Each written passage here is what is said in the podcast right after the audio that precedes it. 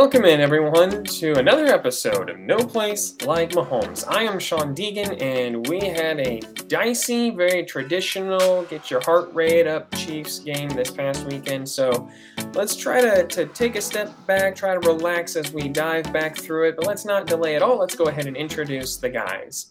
He is leading the Do Not Sign Johnathan Abram campaign this week. Jacob Allen is here. How you doing, dude? Who's Johnathan Abram? He's leading the Bring Back Justin Houston campaign. Sam Bleck is with us. How you doing, man? Can't bring back Justin Houston. We already have a number 50. And I am Sean Deegan, and I am itching to see the coaching duel of Jeff Saturday versus Josh McDaniels this Sunday. Should be a barn burner. Before we dive into the Chiefs, let's start right there with the news from the Indianapolis Colts that kind of has the world of the NFL in a bit of a tizzy, and that is that they decided to let go of head coach Frank Reich in the middle of the season after a 3 5 and 1 start. And as opposed to hiring from within, decided to look outside the organization in a, and bring back a familiar face as the interim head coach for the remainder of the year and former Colts center Jeff Saturday, who was serving as an analyst at ESPN prior to taking the interim head coaching job. This has sparked quite a debate because of Jeff Saturday not having not just any NFL head coaching experience, but any NFL coaching experience at all. With some of the more qualified candidates on the staff that are also Colts legends, it's brought up the question of what the hell are the Colts doing? So let's start right there, gents. What was your reaction to the news that Jeff Saturday was named the interim head coach of the Indianapolis Colts? Sam, we'll start with you. Peyton Manning was too busy with the Manning cast. Probably. The the Colts are a dumpster fire of a team right now, and you don't want to. I, you've got Matt Eberflus, their defensive coordinator, who is, in all accounts, a very good coach in general. My ex estimation is he will be the head coach next year. They didn't want to throw him into the fire of being a, the coach for the dumpster fire of a team and have to take blame for the rest of this season, even though everyone know he's the interim head coach. So they bring in a face everyone knows, everyone likes. They lose. Jeff Saturday goes back to his commentating, and it's done. So you think that they'll bring that Eberflus will come back from the Bears. Oh, sorry, Eberflus, the Bears. What's the not Eberflus? What's the Colts quarter or defensive coordinator? Gus Bradley. Oh yeah, I was mixing up. I looked up, but Gus Bradley is a good defensive coordinator. Excuse me. Um, but he's likely their best head ca- or internal coach candidate is their defensive coordinator, Gus Bradley, not Eberflus. And I think it will likely be him next next year as the head coach. Um, and Saturday is just a face. Like you don't. I can't even remember what their my names are going to fail me tonight. Apparently, what's their the quarterback that they put in? Oh, Sam Ehlinger. Sam Ehlinger, like that. Putting Sam Ehlinger in is basically just saying, "Yeah, we gave up," and this is just further proof of that. Jake, what about you? What was your reaction when you saw that Jeff Saturday was taking over the head coaching duties for the Colts? Um, Wes Welker and Ed McCaffrey better uh, make sure their whistles are ready because they've got NFL jobs lined up. Very random, like, huh? I know the a lot of the Twitter talks like, why don't you just promote Reggie Wayne? Yeah, makes sense. But at the same time, I think Sam makes a good point of if you're Reggie Wayne, would you want that in interim job when you know it's going to be a bad time? But also at the same time, you can look at it from the Romeo Crennel standpoint of, hey, nobody's expecting me to do anything with this interim job. I end up beating the undefeated Packers, and now I get another year of the job. So I think it really is a weird decision and cannot really be explained other than just Jim Irsay saying, Oh, I know Jeff Saturday. I like him. Yeah, Reggie Wayne's the one that jumps out to me, but really anybody else, like on the staff. Sam, to your point, like, why not Gus Bradley?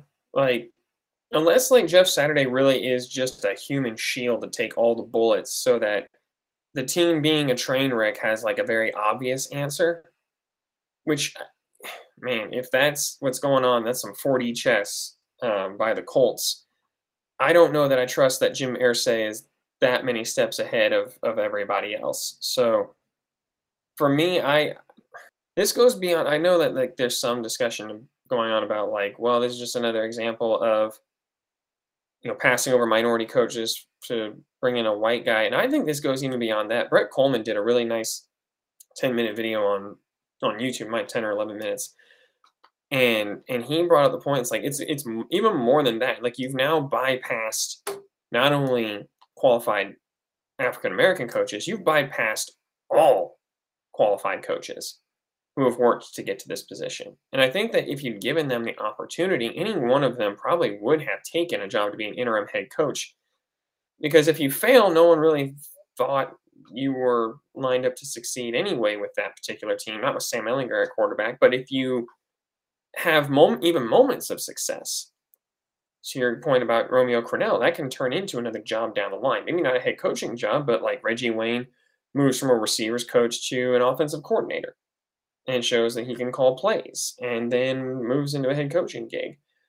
Like you've you've shaken up the game now to where you kind of you did what the Texans wanted to do last year with Josh McCown.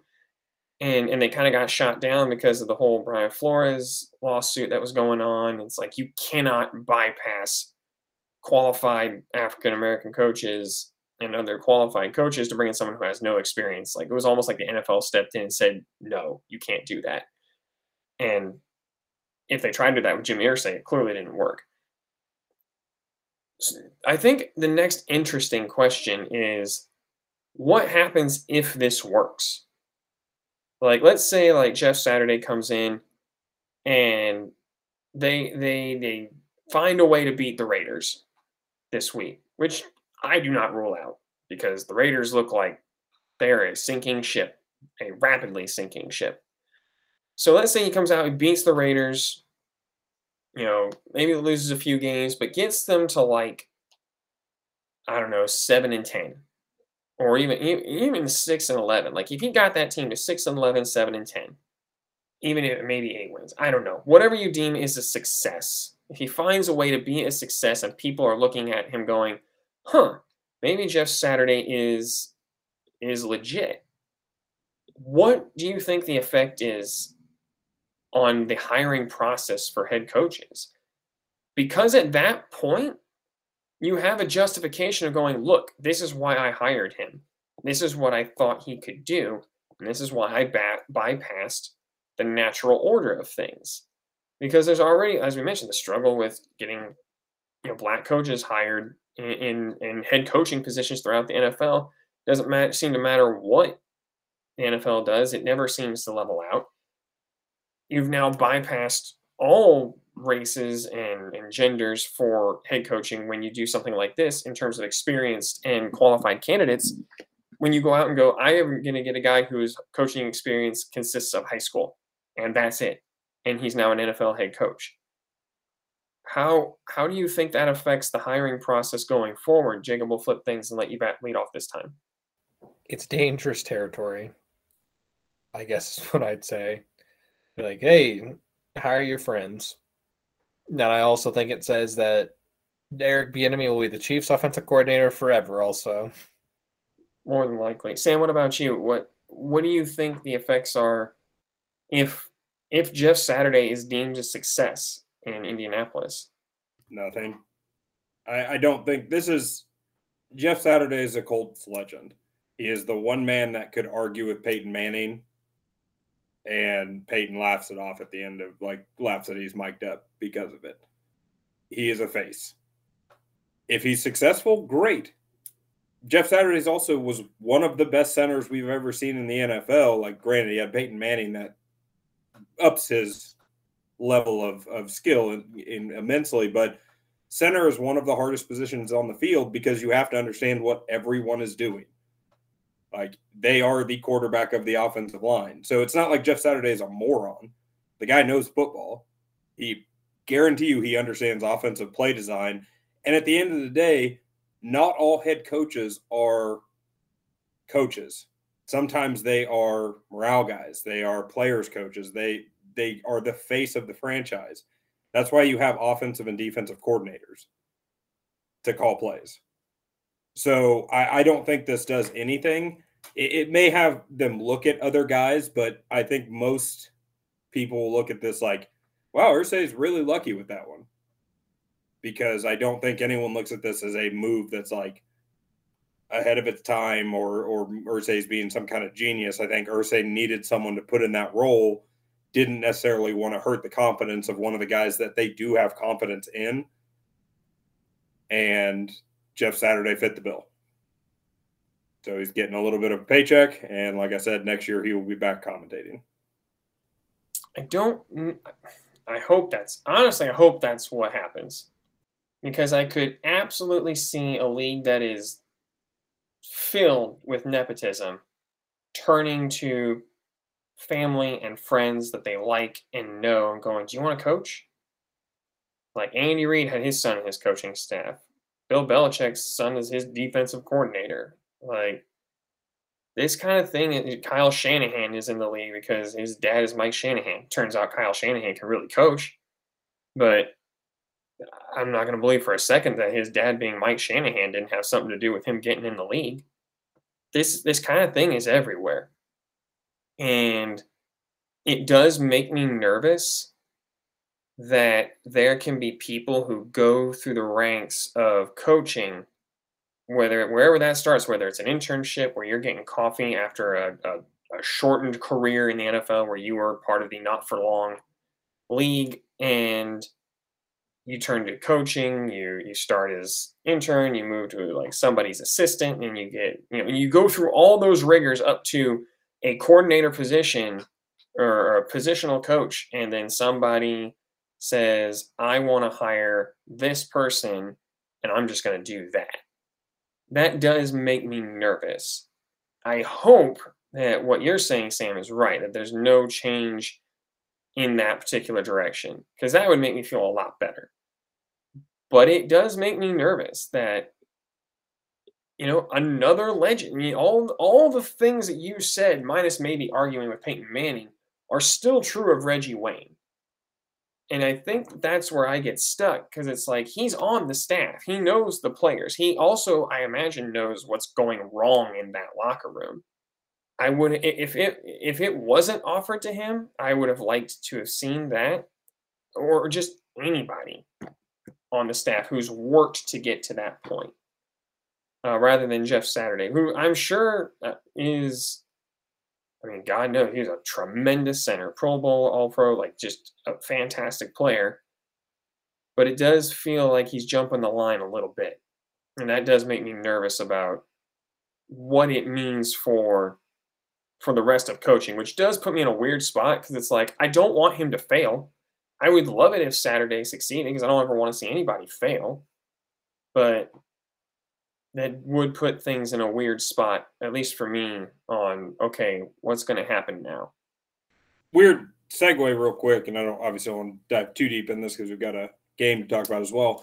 How is this any different than Mike Mayock getting the GM job at with the Raiders? Oh, I don't think it is. And I, I we saw how poorly that went.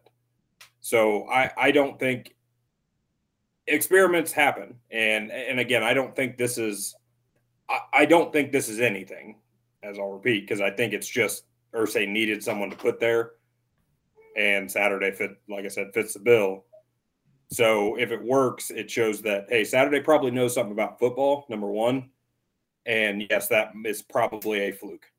I think what you're trying to say, Sam, is that we shouldn't be trying to push for Sean being the voice of the Chiefs, we should all be hired as the head coaches of the Kansas City Chiefs because it's really easy to talk about what's wrong yeah. from our couches at home. Exactly. And we can do lots of mock drafts. Sean, you're the new GM. I mean, mock drafts up. As long as nobody Jon Gruden's me, we'll be fine. We're you running a four-two-five defense. Oh yeah. Oh yeah. We blitz both linebackers every time. It or works two, five, you don't want to run a five-one. Just a bear.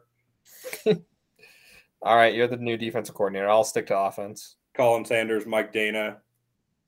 You can have defense as long as there's a defensive tight end. All right. Done. Last thing on this topic, and then we're going to dive into the Chiefs game. But just because it's fun to crap on the Raiders, what happens to Josh McDaniels if he does lose to Jeff Saturday this Sunday? Because that's that's what's on the docket, and they had a 20 point lead on the Jags and lost 27 to 20. I I have to know. What do you guys think happens? Is McDaniel's like banned from coaching forever? Like as far as head coaching, is this it? Like is this like you better win this one or you're done as a head coach? What happens to him uh, if he loses a Saturday? Jacob, we'll start with you. It's wild to say, but I I think it has to be said. I think you might see Josh McDaniels already get canned again. I know that that's not a long time for a coach, but he's proven it's it's a very big mess. I I just don't know how you would continue to ride with him if he lost to that squad. Sam, what about you? Do you think McDaniels gets canned if he loses a Saturday, or is there grace there at that point? No, I think he's the next one on the on the. It's between him and Hackett, who's gone next, and I think McDaniels is probably next just because of the volatility of the Raiders. So if he if he, especially if they have another situation like this last week where they go up and then lose, uh, he's done. If you had told me before the season started that Josh McDaniels and Frank Reich were both fired before Nathaniel Hackett, I would have put everything in my 401k on that. And I would be in a world of hurt right now. Because I, I agree with you. I think there's a real chance that he loses and that he's out as the head coach there. But let's not spend too much more time on this. Let's pivot to the game that was involves our Kansas City Chiefs. Enough attention paid to the Raiders. That's all they deserve. We will move to the Chiefs barely scraping it by the Tennessee Titans, which clearly we all thought. Uh, Jacob, you had the Chiefs winning 35 17, Sam 31 17, I was 28 14. Uh, Jacob, your bold prediction was that Kadarius Toney would have 40 receiving yards. Sam, you had Kadarius Toney at 58. I said that they would hold Derrick Henry under 100 yards rushing. I was wrong. Uh, I actually didn't check to but see. barely. It wasn't super far over. Not quite, yeah. No, it wasn't terrible. It was better than I thought, especially I considering he was I think again every. had what, 12 yards? No, uh, yeah, just Yeah, 12 yards six. receiving, uh, on two catches, two targets. Um, Long was a 10 yard pickup. So we were all, you know, in, we were wrong. We were wrong. True to form, we were wrong about literally everything. So was, wait, wait, what was Sam's bold prediction? Uh, 58 receiving yards for Kadarius Toney because he was Oh, oh, that, that was the one I was hoping. Tried to he'd- press it right, Oh, yeah. and yours was Derrick Henry under 100. So you were the closest. Uh, You're yeah, only 15 yards off. but I don't feel great about it because he also had less than 20 carries. So it wasn't even like they held him. Like he was like doing 30 carries, like getting up to 100 yards. He just he he did his thing. Well, he did his thing because it was ineffective in the second half. His It's also true. He had two runs that made that total look a lot better than it was. He had two pretty long runs in the game. I'm trying to look for what they were. 50 and a 28, I think. Yeah. Yeah. So I don't feel as bad. Uh, let's start on the offensive side of the ball, though, because I think that's where uh, maybe some of the more uh, concerning and also fun narratives are um, when you're talking about volatility and just like what in the world. Chiefs put up 20 points on the Titans in a game that they also threw the ball all over the yard. Mahomes ended up with 446 yards passing and 63 yards rushing. And they just could not find a way to punch it in most of the game. So, first question, just out the gate cause for concern? Or are we just chalking this up again to another? It's the Titans, can't seem to play them in anything but a weird, crazy game. What are we chalking this up to? Sam, we'll let you bat lead off. I mean, you can never go out of a game like that without any level of concern. Like you'd be amiss to say that that was a great game in any sense. Um, I'm going to really try not to just steal everything Times R said today because I listened to their podcast and everything they said is obviously kind of the way I think we probably all felt, which is I think it was Seth Keysor was saying, you know, there's different ways teams get beat. And the last one is sometimes you just have the best player in the world. And he decides that he's going to do it himself. And that's what Patrick Mahomes did. But yeah, it's concerning that you can't get, you can't turn the amount of crazy yardage into points. And the fact that what we held Malik Willis to what, 50 yards, something like that, passing? 80, 80 yards total 80 passing. Sorry, it took me a minute to find that. Yeah, 5 of 16, I mean, 80 yards. The fact that But 48 of that was picked up on one pass. Yeah. So the fact that you beat a team in overtime by 3 and the quarterback had 80 yards passing, that's concerning to an extent as far as the offensive output. Other than that, I mean, it, it the Titans, the Colts, teams that have great running backs and a solid defense give the Chiefs problems for whatever reason all the time. And it was just, I mean, I feel like kind of as the Colts game, I, I think I even mentioned it at the end of last last podcast where kind of jokingly that you know we were saying the same thing going into the Colts game, so maybe we should be a little bit more hesitant. I probably should we should have heeded our own warning about that, but yeah, there there's a level of concern that you were not converting that into points, but at the same time, we have Patrick Mahomes. Jay, what about you? Uh, cause for concern, chalking up to a Titans game, a little of both. Where are you at with this one? Titans have our number. Titans always have our number and drag us into ugly games. I do think it's encouraging though that they won. You know, last year this game was 27 to 3. This year the Chiefs won 20 to 17. I would say it's progress. I'm not like overly thrilled about the offense. There are some issues there that can't be ignored. You know, the kind of the kryptonite of rush for and get pressure and drop everybody else back is still the formula. It's scary that and the Titans, you know, didn't really have anybody that's a world beater as far as rushing the passer they have some quality guys, but nobody that's just like elite pass rusher. So that's what scares me too. So again, my question remains the same. How much do you have to give up for an Laremy Tunsil for Orlando Brown Jr. trade and for a time machine to go back before the NFL trade line trade deadline to do it? I am concerned. A lot of those concerns are alleviated by the fact that Patrick Mahomes exists and that he can have FU games and just do it himself. Just grab that Thanos, the Infinity Gauntlet, and Thanos this thing. But there are definitely some things that make me nervous. Um, I tackle play in this game. I was lucky enough to get to go. Uh, friend of ours, shout out to Micah, someone Lauren knew growing up, and uh, we've reconnected with, and he's, a, he's just a really good guy. And occasionally gets uh, a ticket from work, so I got to go with him to the game tackles got worked in this one. And while maybe they didn't get worked, I thought the interior of the line wasn't as good as they've been in the past. And it accentuated how bad the tackle play was because there wasn't somewhere somewhere for Mahomes to step up to. So he had to bail an awful lot. And you started to see him with happy feet and, and wanting to get rid of the ball faster, bailing on an occasional clean pocket that kind of thing makes me nervous that there are teams out there that can get pressure with four and it seems to catch us off guard at times. And there's not really a counterpunch that the chiefs use and are consistent with. So that part's scary. On the other hand even in a game where i think the receivers had a total of six drops in this one i'll go back and double check. I think that's what i saw which I saw a tweet earlier. I meant to have it up for the podcast. I'll find it here. But a tweet where they had six drops in the game, which is tied for most in the NF in any one NFL game this year. That you were still able to produce three quality performances with Kelce, Juju, and, and.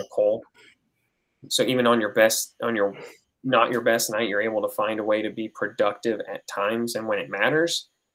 But I'd like to not have to worry, have to rely on Mahomes to just say, F it, I'll do it myself, as much as they needed him to do in this game. Real quickly, though, I do want to focus on what I actually thought was a positive, and that was what Kadarius Toney, how Kadarius Toney looked in the game. Not a ton of activity, two targets, two catches, but looked pretty comfortable out there. And he wasn't out there for an awful lot, but they did make a point of getting him the ball and, a couple of points during the game. What did you guys think in his limited time? What did you think of the integrate integration of Kadarius Toney? How did he look? Did it change your expectations on a timeline at all? Did it make you think maybe it might need a little longer? Maybe it's a shorter time to pick up. Any alterations to how you thought? What did you think of his performance? Sam, we'll let you go first again.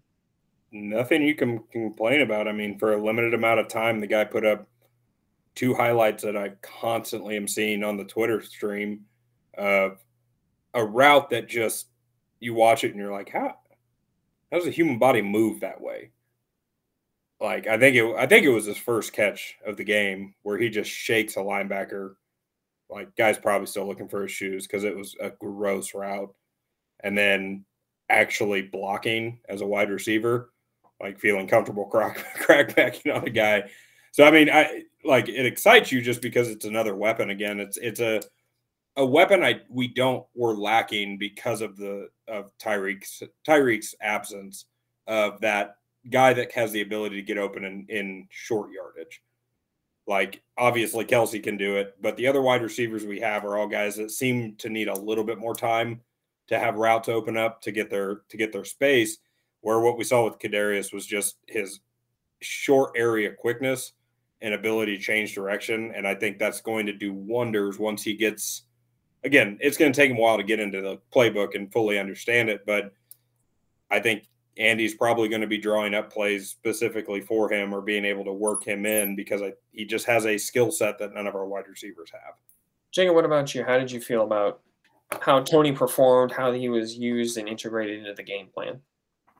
I'm the easiest person to convince of any Chiefs. I'll call them Chiefs conspiracy theories. We, we talked previous weeks I bought right back into Frank Clark. I'm all in on Toney. I'm all in. Man rocked another man. Man ran a filthy route.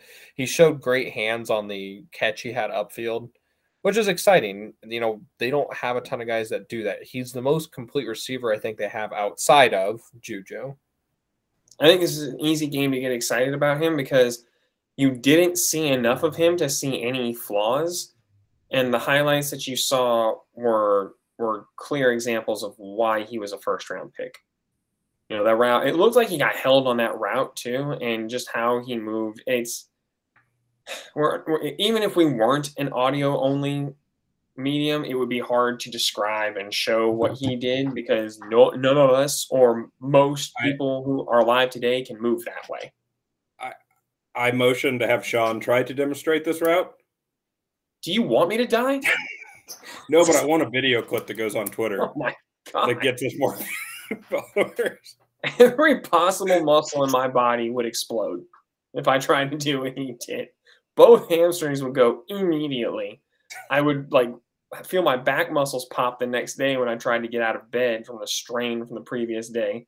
I would tear everything in my knees. Javonte Williams' injuries would have nothing on what happened inside of my knees at that point. But I think this is a good game to show like his strengths. And I think if you're a Chiefs fan, get excited. Like, yes, you should be excited. You see the talent that he has and, and the physical abilities. And also, like you said, the, not just the ability, but the willingness to throw a, a legit, I'm to crack you block uh, on the crackback block that he had. That is exciting. Like showing a willingness to get in there and do the dirty work while also being able to showcase your ability. Uh, again, would caution people to not elevate their expectations to him becoming the number one receiver anytime soon. I would I would caution against that. But if you're excited as a Chiefs fan, he he had a really nice, again, short and limited showing, but the limited time he had, you saw all the reasons that you should be excited about him being a Chief. last thing on the offense, and we'll, we're finishing, unfortunately, with a negative, but it needs to be addressed. And I said it at the top when we're talking about the offense. Tackle position was not good. It, it was really bad.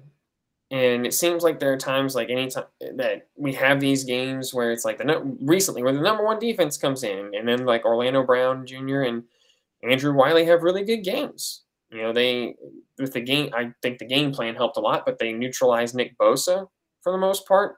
I thought they looked competent against the Bills. They beat the tar out of the Tampa Bay Bucks.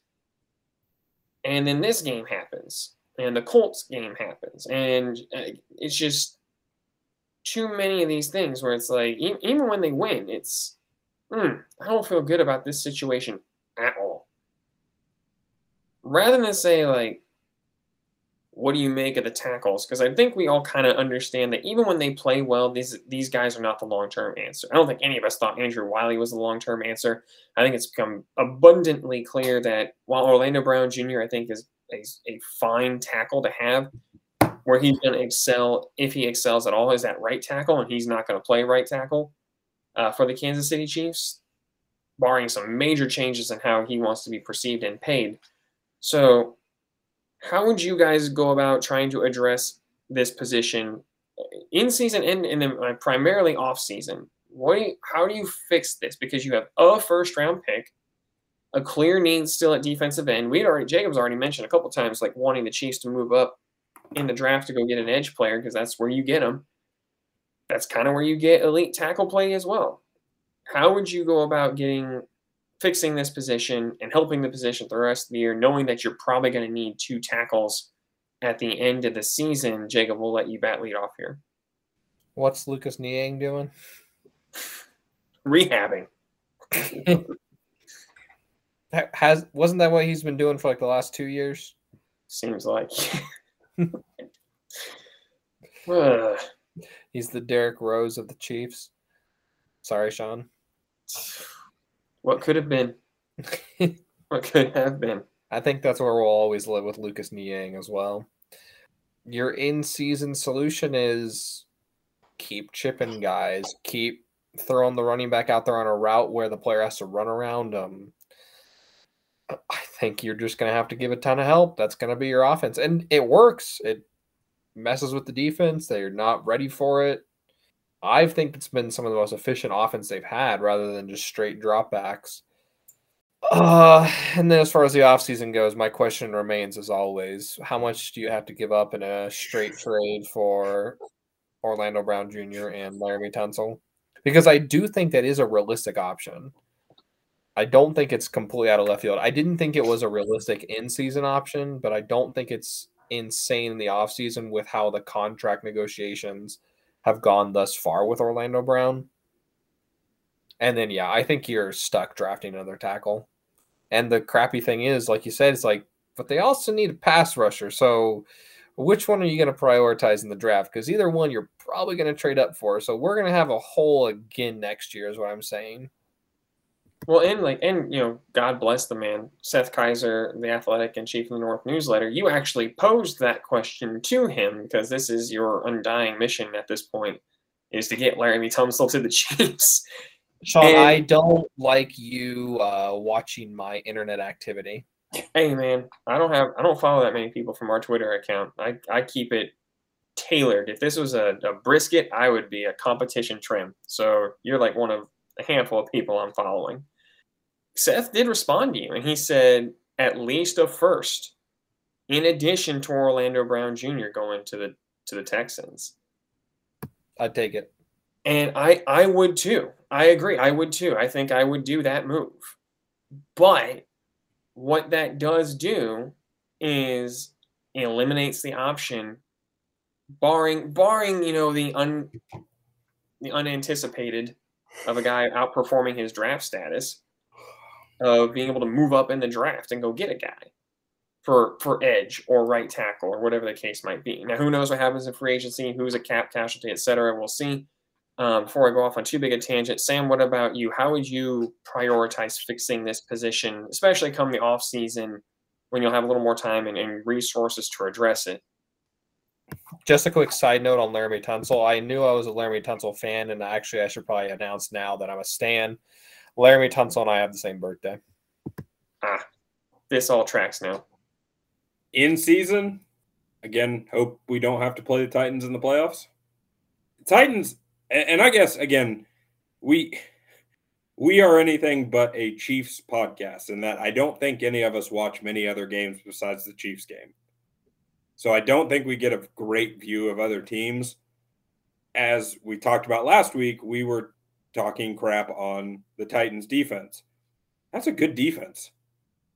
I don't care what you say. That's a good, and they've got a set of defensive linemen that know how to play defensive line.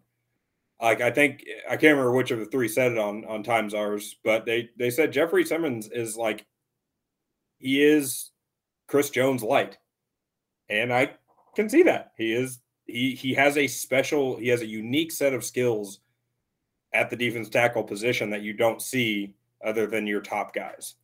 So I think he's that next upcoming defense tackle.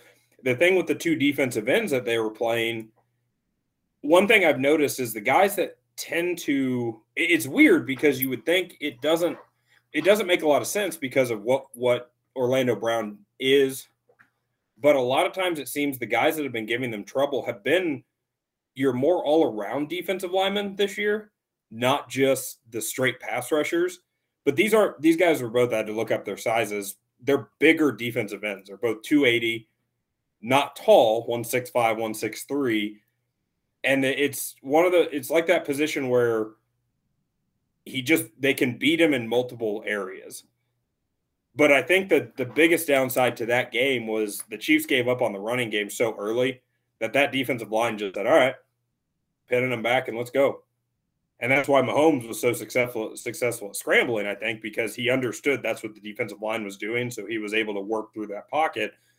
That that's hard on an offensive lineman. I can I if uh, the college I played at, we were a passing offense. I am not a, I was not a good pass blocker. I was a run blocking offensive lineman. It didn't work that well. And we it just it's hard when the defensive line knows what the what the play is basically that this is a pass play to block them. That's straightforward.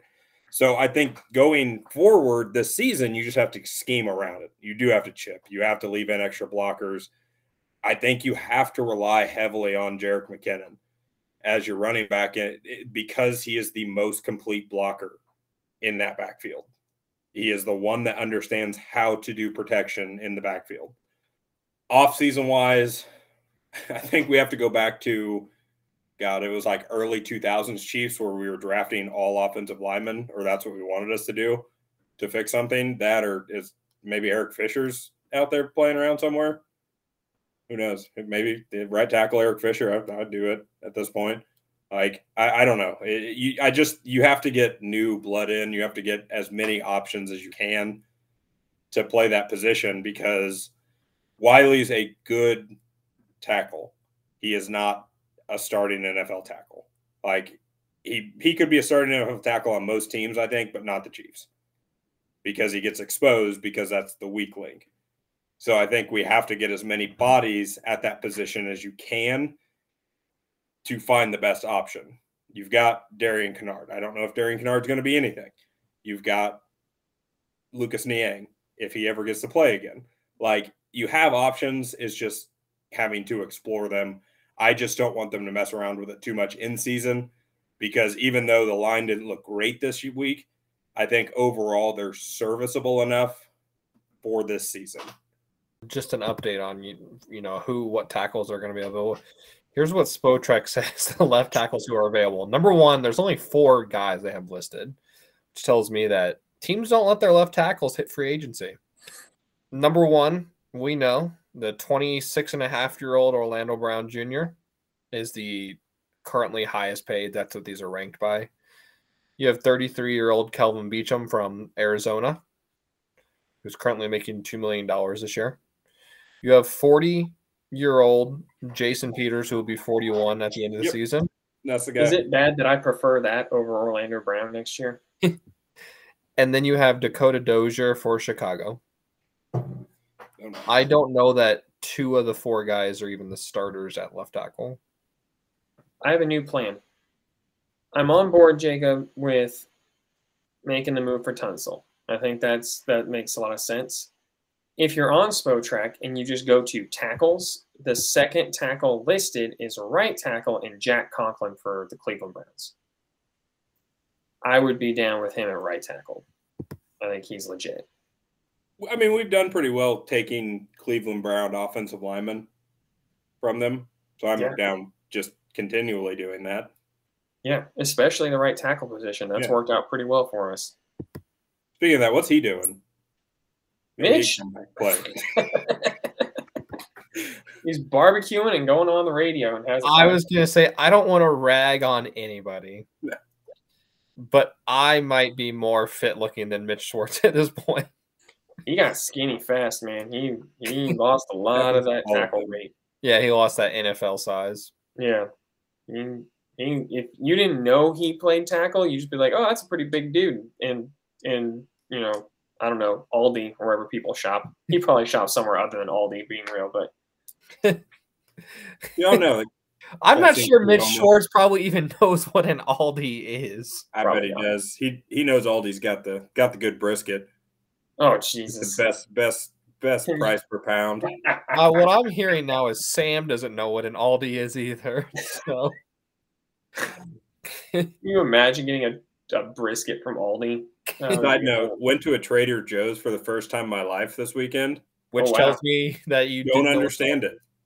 Don't get it. It's It's, price chopper. But Wait, wait, expensive. wait. It's more expensive, and more of the stuff is frozen. Yeah. Also, one of the first times I went into a Trader Joe's uh, in the heart of hipsterland in Denver, I was wearing a white cutoff shirt and then shorts with paint on them. I have never felt more out of place. I was, I was trying to put my hair into a man bun while I was in the store and roll up my jeans to ride my bicycle home. I'll say, Okay. did you did you like when you checked out? Did they give you a free fix gear bike? Like was that No, part they- of it? the the fix it bike station's already outside, so they were Yeah. fine with it. They instead tried to talk to me about vinyl. Gotcha. That's hilarious.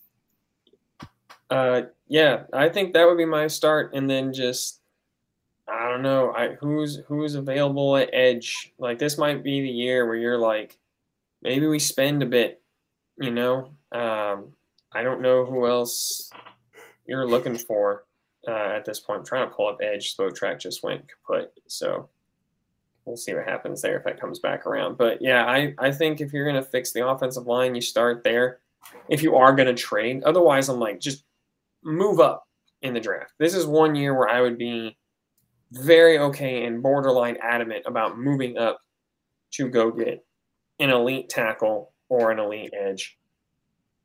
Probably leaning tackle if possible, just depending on what free agency holds. It's going to be hard to tell until we get closer and we see like who's a cap casualty, who's not re-signed, et cetera, et cetera, all that jazz. But I think this is the year that they gotta they gotta be aggressive this offseason and try to find some long term answers. They're gonna be around for a while. Um, because the TV money's coming. They should have a ton of cap room next offseason. This is the year I think you maybe pivot um, not away completely from you know the the draft because you obviously have a great draft class, you still need cheap talent, but those two positions specifically. Try not to get a Frank Clark deal, but be aggressive. Let's go ahead and flip to the other side of the ball and talk about the defense, who really had a tale of two halves where the first half looked rough, guys. It looked like Derrick Henry was going to get whatever he wanted initially because those those two big runs did come early, and they just kept kind of pushing it down the field, pushing it down the field. The defense really couldn't wrangle Malik Willis either. It was kind of the one thing he was able to do was run the ball. He had eight uh, attempts for 40 yards. Derrick Henry had 17 carries for 115 and two touchdowns. They were kind of able to move the ball however they wanted in the run game early. And then all of that went away in the second half. And the defense really made some some key adjustments that I do want to talk about here. We'll get into that in, this, in just a moment. But Defense holds the Titans to 17 points. Which half do you guys believe is more representative of what this defense is? Sam, we'll let you bat lead off this time. Calamity of errors for sure. Like Leo Chenal got a chance. That experiment failed pretty quickly. Had three, my memory, three major plays the two Derrick Henry runs, and then the two yard dump off to the tight end that went for like 80 yards. And that was the offense of the Titans in the first half. I feel like like that was probably 70% of their offensive yards that that half. Um, and it was just bad tackling. I mean, and that's not what this team is. That's a function of bygone Chiefs defenses that fortunately we have not seen as much. Um, we saw some big adjustments. Uh, I think the biggest is allowing Sneed to play almost a box safety nickel linebacker type position and just corral him and um, kind of his and Willie Gay's speed really kept everything inside to funnel it to your good tacklers. So I think it, great adjustments by Spags overall. It's interesting because when you talk about a team like the Titans, you talk about Derrick Henry wearing you down, where in reality, over time, it seemed like our defense got better, which is a, the opposite of what you typically think of that kind of team. So I think second half definitely is what you should expect out of this defense. Jacob, do you agree with Sam, or do you have a different opinion on which half is more what this defense actually is? Yeah, I think the second half is more reflective of what the defense is against a rookie quarterback in his second start. So I can't sit here and like praise them totally because there was obvious issues in the first half. I think one of the big changes they made was getting Derrick Nnadi off the field because man was just getting leveled again. Of I said it as when you're defensive tackle, you shouldn't be playing nine yards up the field.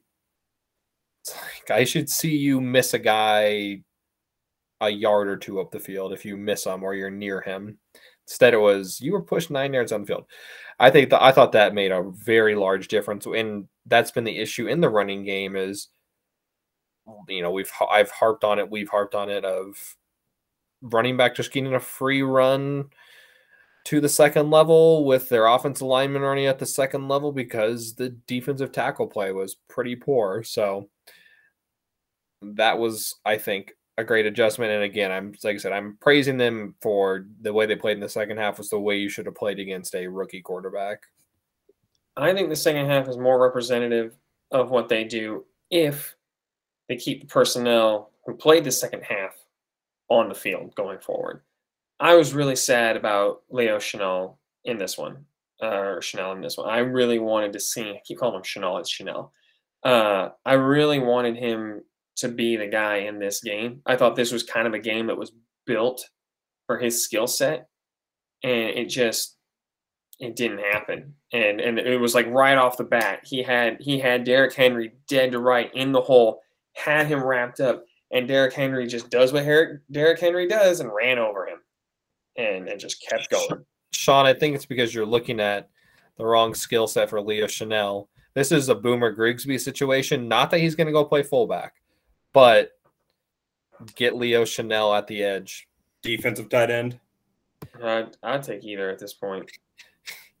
if he can't tackle Derrick Henry, Derrick Henry is basically a tight end. So Derrick, Derrick Henry is an, he's an offensive lineman with four four speed. Yeah, like there is no no human. I, I don't ever blame a man for not tackling Derrick Henry.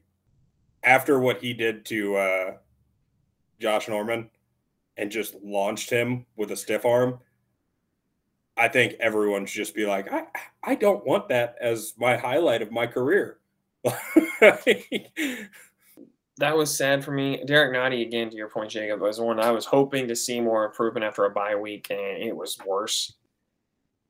So when the Chiefs decided that Khalen Saunders and uh, L'Jarius Sneed were going to be filling those positions in the second half, and you saw massive improvement, it seems to me that that should be the key going forward, regardless of whether it's a running team like this or not. Because well, we'll just use this as a transition to our next question about the defense. But L'Jarius Sneed if you don't if you don't watch him every day the way Chiefs fans do, you will not realize just how valuable he is to this defense because he does everything. This is this is why I thought he'd be an All Pro, not just because I thought he would be you know a, a Darrelle Revis shutdown corner because I don't think that's really his skill set, but because he can do literally everything at a high level.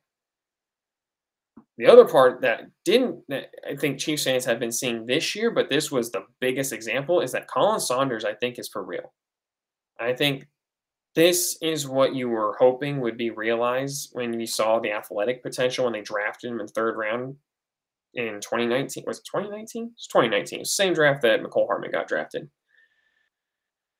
This is what you were hoping for, that the athletic potential would be realized. Khalen Saunders had a terrific game. He led the Chiefs in tackles with six, has a sack, a quarterback hit, tackle for a loss. He he played fantastic football. I want more Khalen Saunders on this team. Now the problem is, that this is last year on his deal. So to put put it to you guys, has Khalen Saunders done enough in this year? Because this is really what we have to go on is this year with him being injured the previous year, rookie year, third round pick in a rookie season uh, back in his rookie year. You don't have a lot of Khalen Saunders. He's been hurt before this year. Has he done enough in this season for you guys to warrant an extension? Jacob, we'll let you bat lead off this time. Yes, but on a Derrick Nnadi type deal, you know, string the guy out year at a time. Once he comes up for the back half of the year and is like, I'm going to get about a sack a game and be stout up the front. I'm sorry, up the center. Then I think you could think about more of a long term thing. But I think, yeah, I think you string them out on one year deals, kind of like they've done for Derrick Nnadi.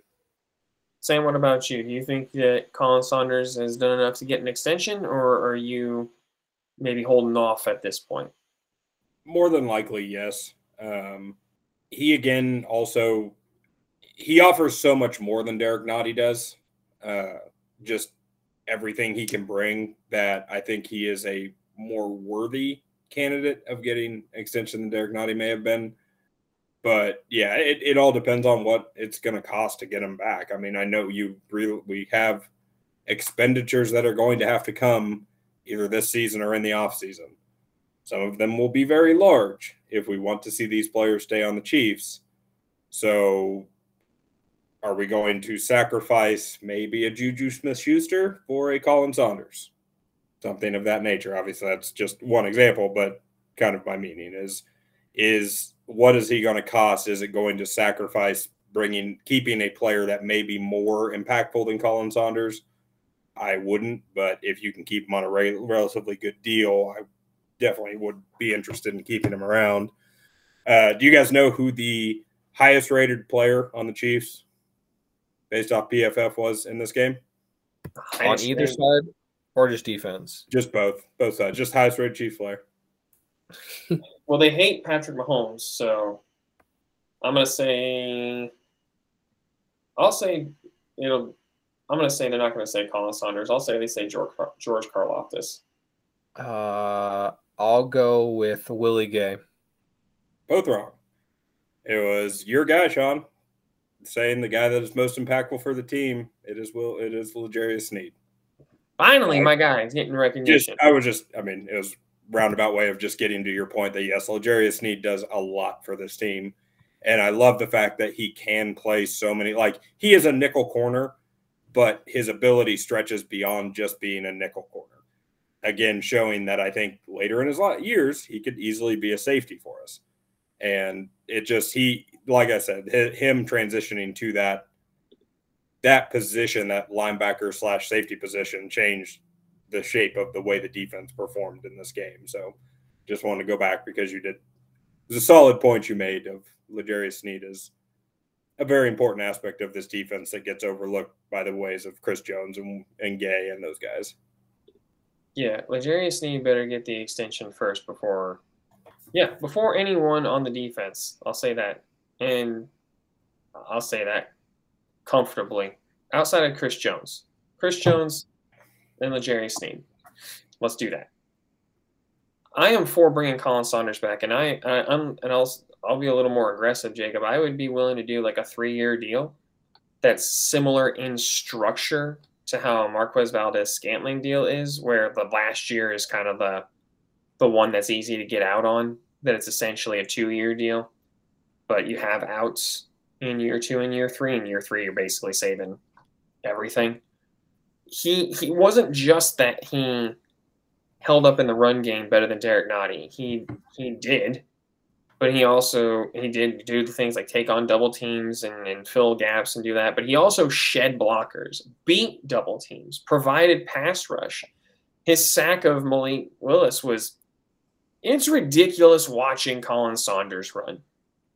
It's it's the most bizarre thing to watch on the field is to see this guy who's 325, 330 pounds just hauling towards a quarterback who is was touted for his, his athleticism and running ability and track him down. And there was another point where I thought Khalen was going to get him, and it was just, you know, one of those things where Malik is athletic and was able to get away.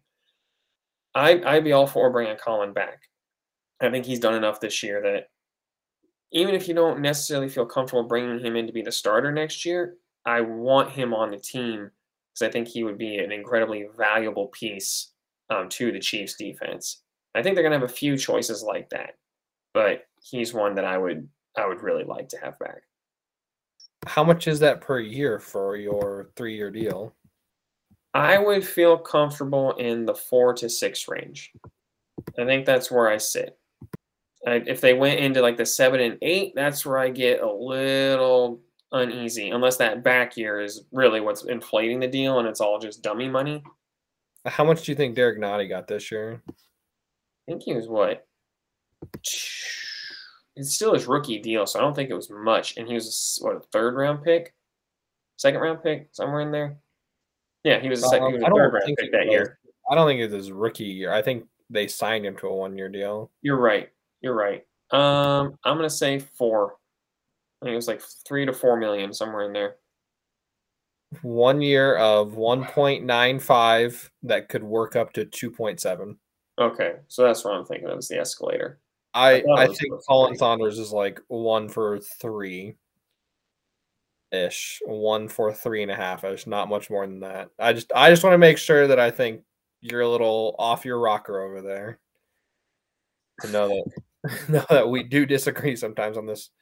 Um, while we're on defensive line, I've been out here drooling over NFL free agents. Not drooling, but not because I'm like highly intrigued, but because I'm 815 and my brain's done. The most exciting free agent probably this upcoming year on the edge is Yannick Ngakoue. He's the most intriguing one of the bunch that's out there. There's a bunch of just like Brett Veach specials like Dante Fowler Jr. would be one that's out there. And I was only looking at guys that were like 27, 28 ish. I was not concerned about the 33 year olds like Justin Houston, which we've also talked about would never come around anyway. But we were talking defensive line and values. So that'll be fun in the offseason to talk about. For those confused by Jacob's 815 comment, uh, remember he's an hour behind in Denver. Um, which may not matter because he's also a father, so he's basically three hours ahead of us already mentally. So and a teacher, so that's that also factors in. What also factors in is that this is a podcast where no one knows what the clock says on our screens. Last thing on the defense, and then we'll get to our our preview of the game this coming weekend. Trent McDuffie played a full game, guys. His first full game of NFL action, and if you follow uh, Daniel Harms on Twitter of RGR Football, he's the film analyst uh, for RGR Football on YouTube. You can find him at, at In Harm's Way. He f- tracked all of Trent McDuffie's um, coverage snaps, and it's impressive to say the least. He complete blanket. Then uh, Mike Renner of PFF uh, who's their lead draft analyst uh, over at uh, Pro Football Focus, did tweet out that, quote, Chiefs cornerback Trent McDuffie is now 45 coverage snaps into his NFL career and still hasn't allowed a catch. End quote. Granted, 45 snaps is not a lot considering how many games he's missed. But what do we make of Trent McDuffie's first full game and the impact he had on the secondary in this one? Sam, we'll let you bat lead off this time. To quote the famous Doc from Remember the Titans, we got ourselves a football player.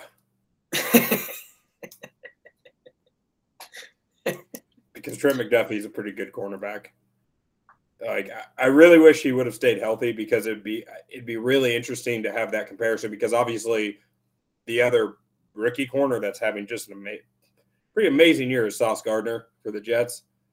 Like I wish you could have that side by side comparison right now because Sauce is having a ridiculous year, which I think most of us kind of assumed he would because of the kind of player he is. But it'd just be really interesting to see what kind of value we actually got out of McDuffie because I think we got a very solid player for a steal and, and within the first round. So I think he he shores up. He makes a more solid side to the ball where you feel more comfortable knowing that you know you're still starting two rookies, but only one of them might be still developing because I think Trent's a little probably a little further along as far as his development, just as a, an overall football player. So uh, it, you can't. I mean, fingers crossed he, he stays healthy. I guess is what all I can say.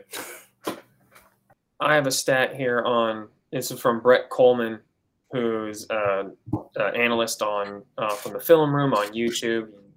Somebody that is fantastic and has worked in uh, ESPN as an analyst and things like that before, but he's he's really good. He compiled this uh, about Sauce Gardner. So just to for comparison of where like Sam's coming from uh, when he's talking about how good Sauce has been this year. Uh, Brett Kollmann said receivers covered by Sauce this year: Amari Cooper, Ja'Marr Chase, Tee Higgins, Diontae Johnson, George Pickens, Tyreek Hill, Jaylen Waddle, Courtland Sutton, Jerry Jeudy, Stefon Diggs, and Gabe Davis. Total catches versus man coverage four catches for 28 yards. Sauce Gardner might be might be might be real good. So if Trent McDuffie can be anything close to that, that would be amazing. Uh, Jacob, what about you? What did you think of the impact that uh, McDuffie had in his first NFL? To quote uh, Coach Yost from Remember the Titans, we blitz all night. Well, actually, Jacob's done for the night. He's officially tapped out. uh, yeah, sorry to get back on topic. Coach Yost was also in the newest Halloween movie, and I was really embarrassed for him. I was real, real embarrassed for him. But uh, Hall of Fame, Hall of Fame for Trent McDuffie. No, realistically, I mean, realistically, number one, he was going against a rookie quarterback, so he didn't get tested that much. But man, anytime the ball went his way, it was like he was on his man, was in good enough position. He didn't have to grab, he didn't have to be all over the guy. I think we got ourselves a football player. also, wait, real quick, can I shout out another podcast that will never know we exist, which is the Kelce Brothers podcast? I finally listened to it for the first time this week. I was dying laughing when they were talking about their favorite football movies. It's fantastic. They are they are real good. The fact that, like, as I said, they will be the next Manning cast, and the Manning cast had them on. Called it. They're naturally funny. Um, oh. I think the Mannings are funny, but the Trek Kelces I think are more naturally funny than oh yeah Peyton and Eli. Peyton, Peyton and Eli are more insightful. They're more insightful to the game, but those two are even more funny and entertaining. Peyton and Eli are the awkward funny where Jason and Travis are just funny. Accurate. Also, uh, just because we're on a complete tangent, we're not the only podcast that goes on complete random tangents. If you haven't listened to the most recent episode of Times Czars, Jacob, yes, they have a good 15 minute conversation about Veggie Tales. It spoke so, to me. Yeah. How dare they take our thing? How dare they? I was just like, Veggie what is happening? Like, this sounds like our podcast. I feel like Josh Briscoe and us would be great friends because we all kind of come from the same generation. And uh, the way he talks is it sounds like things that we say, and they all just bought in on this. Week. He ever starts to reference Bible Man, I was gonna say we Oh. sue. Like Game, Please I will tweet at the man. I'll be like, "We need to have you on because you've now talked about Veggie VeggieTales and Bible Man. And these are both things that have been referenced on our podcast. Officially, everyone has turned off our podcast at this point, by the way, because nobody knows what Bible Man is. But I Sean. It's I have important. one request for a post for our Twitter account this week. Please just put up a photo of Bible Man and just ask who is this man and see how many responses we get. I'll retweet it. I have at least 150 followers now. Hopefully, after following every single person that's ever liked anything that I have. Yes, I'm desperate. Please follow me. We're gonna lose like hundred followers after after I put up that picture, but that's okay. It'll be fun. Uh, last thing I'll We'll know who the true OGs are, though. Right. That's what really matters. for sure. Last thing I have, only thing I have on McDuffie is I think that having him out there is a real reason why I think the Chiefs felt comfortable moving L'Jarius Sneed to that third linebacker role and moving Chenal back to the bench is because you knew you had a guy that's going to be reliable no matter what.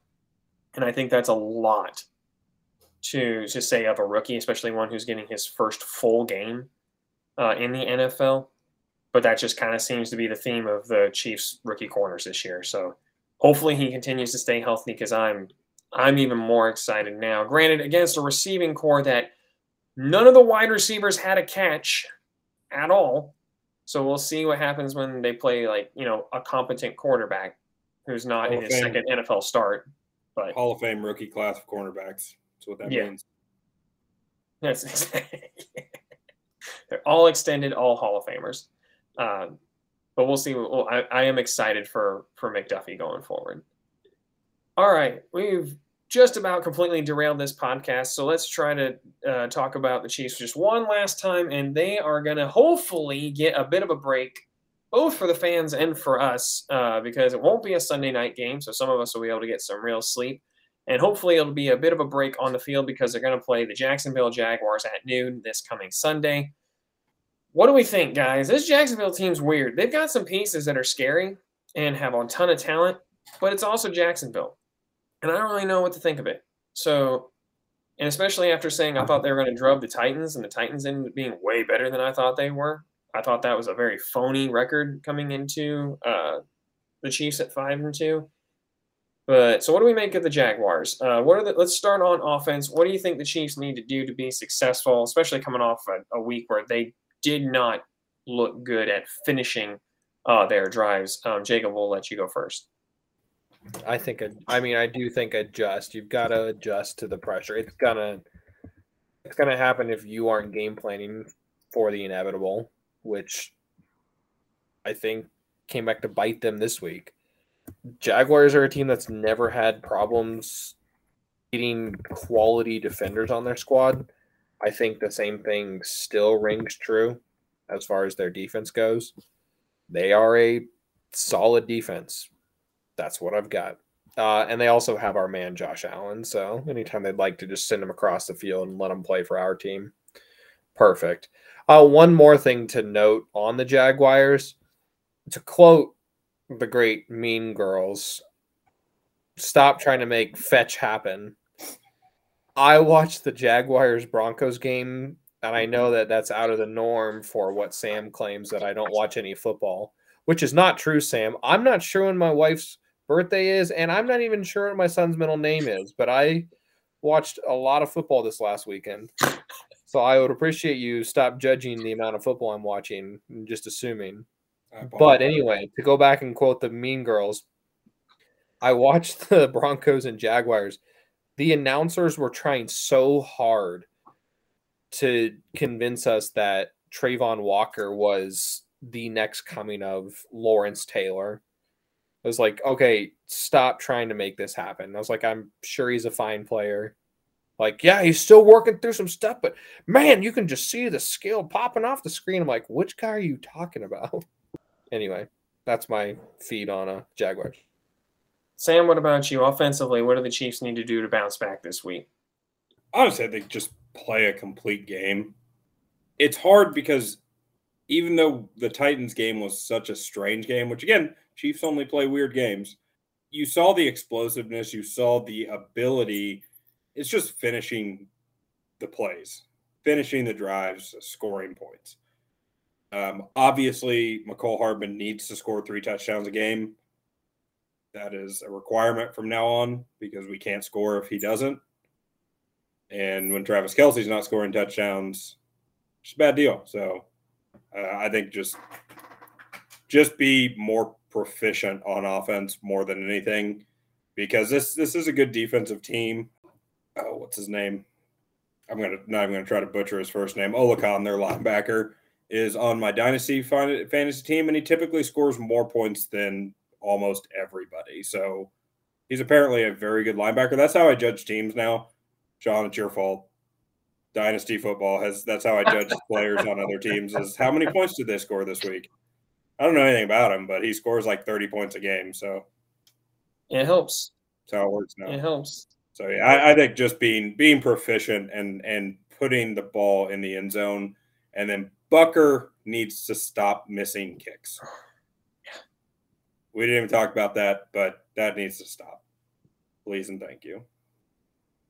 Yeah, I won't add too much more. I would narrow the focus and say I think the Chiefs need to finish their drives because they racked up plenty of yards and they had a lot of real shiny stat lines, but punching it in seemed to be the real problem. I think if they focus on finishing the drives, being more proficient in the red zone, don't let things stall out. Don't leave it up to a kicker who's coming off an injury and clearly is dealing with some yips or uh, maybe has something lingering that we don't know about.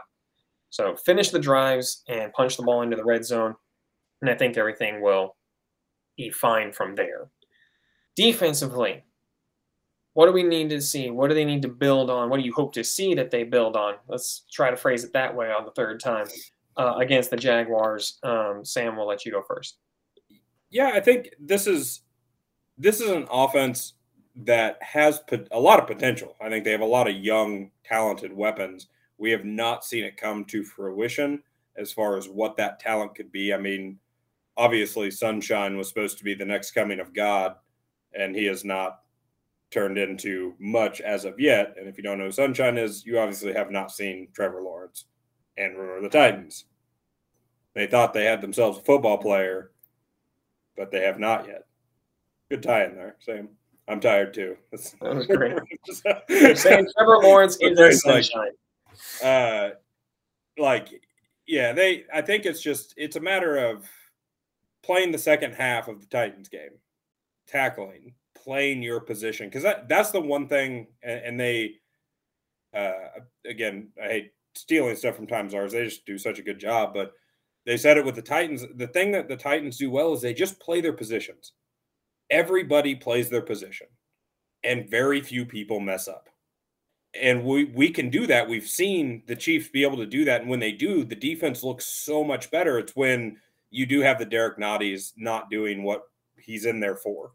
You've got Willie Gay doing, or not Willie Gay not even playing, and relying on other linebackers not being able to fill that speed role that that our defense obviously needs. So I, I think it's just be the second half Titans defense, play to the strengths of the defense, and not allow Trevor Lawrence to get the ball into some of his more explosive players. Obviously, Christian Kirk got played paid like a number one receiver, probably not a one number one receiver. Travis Etienne, we I don't know if we still know what he is. Um, they obviously felt comfortable traded comfortable enough trading away James Robinson, so they feel something with him. But overall, I think it should be a very beatable offense if our play players play the position they're paid to play. I haven't even had anything to drink. That's the bad thing. Sean's had like multiple whiskeys. I'm over here just. Jacob, what about you? What does the defense need to do to be good? To answer your question on Etienne, he's skilled. I I didn't think he was a world beater when I watched him in that game. I'm completely not sold on Trevor Lawrence. I think he has way too many accuracy issues. He's a guy that when he came out, I was like, dude's ceiling is like limitless. But I don't think he's ever turned that corner of he has some weird mechanical stuff he does that hurt his accuracy, which I, you know, saw from college. And I was like, oh, somebody in the NFL will work that out of him. And I was like, oh, Doug Pederson, he'll get that out of him. But I still see it where he You know how Patrick Mahomes can throw off of any platform? I don't see it with Trevor Lawrence. So mm-hmm. it's as simple as that. But yeah, I think just I think like you said, just put guys in the right position and they'll be fine. I don't think this is a team that's going to rack up a ton of points on them.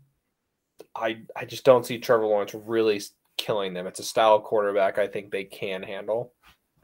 Blitz him. Blitz him a lot. I like, that, I like spit. You blitz Thank you. all night. Thank you. That is literally all I have left. That was Are you going to bench anybody that lets them gain a yard? Yeah.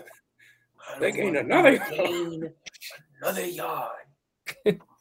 That Clearly, clearly, that wasn't Ottawa's football team because they wouldn't have had more than three guys to replace all those guys with. Then they'd have to go back to the original guys. Uh, but yeah, that's my analysis. Blitz them a lot. I don't think the receivers on Jacksonville are good enough to beat the corners consistently.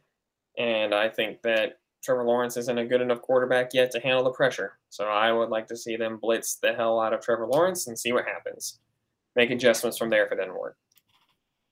All right, we finally made it. Let's get final scores and bold predictions before we all pass out and, and or say something else that's ridiculous. Uh, Jacob, bat us lead off. Final score and a bold prediction. What do you got? Is this a home or away game? Tis a home game. Okay. Um, they don't play as well at home. That's why I'm asking. We'll go. Uh, I think they score again. I think they scored a decent amount of points, and I go with thirty-five to twenty-four. And I always say it, so don't I say now? And I think some of those points at the end are just garbage time scores because that's kind of my go-to line when I make my score prediction on a big win. um, my bold prediction: Trevor Lawrence. I like Sean's idea of blitzing a lot, so I'm going to say Trevor Lawrence gets sacked five times. Sam, go ahead and go next. What's your final score and bold prediction? Uh, I think it's a general resurgence of the offense. I think we very rarely see two back-to-back Chiefs games, Chiefs offensive games, where you have that kind of offensive woes. It's not even necessarily offensive woes, just not being able to finish drives in general.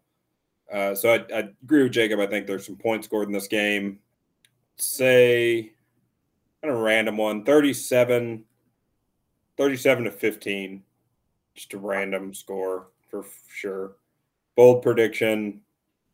Uh, say defense. You said five sacks. I say defense. Kadarius Toney, stick with it. What I say last week? Fifty-eight yards. Yes. Darius Toney, fifty-eight yards and a touchdown. Uh, oh, Giving him a touchdown this week. Didn't get the fifty-eight yards last week, but It felt like they're like, "How can we get this guy in the?" Oh, yeah. no, they, it was literally like feel. we have to find the way to give this guy the ball just because he's new. I'm gonna. I still think they break 30. Um, I'll say 31 for the Chiefs, 20 for the Jaguars. Those edge rushers scare me with our tackle play currently, so uh, that's my only hesitancy. I almost picked a like 27 or 28 score, which seems low for the Chiefs. Uh, I am going to steal yours, Sam, and I'm going to say that the Chiefs pick off Trevor Lawrence three times in this game. I think the rush will cause enough havoc that he will make some real bad throws, and I like that McDuffie's back uh, to help out with the coverage, so I'm going to say three picks. All right, everybody, that is going to do it for us tonight. If you hung with us through just our our, our, our whatever that was, I'm to trip over my own words trying to describe what happened. Uh, you are the best. You guys are always the best. We appreciate you spending time with us. Hopefully, we get to talk about a less stressful Chiefs win this coming Sunday. Uh, until then, you all stay safe out there. We will talk to you next week. And to quote the great, great "Remember the Titans," and you make them remember forever the night they played the Titans. Bye.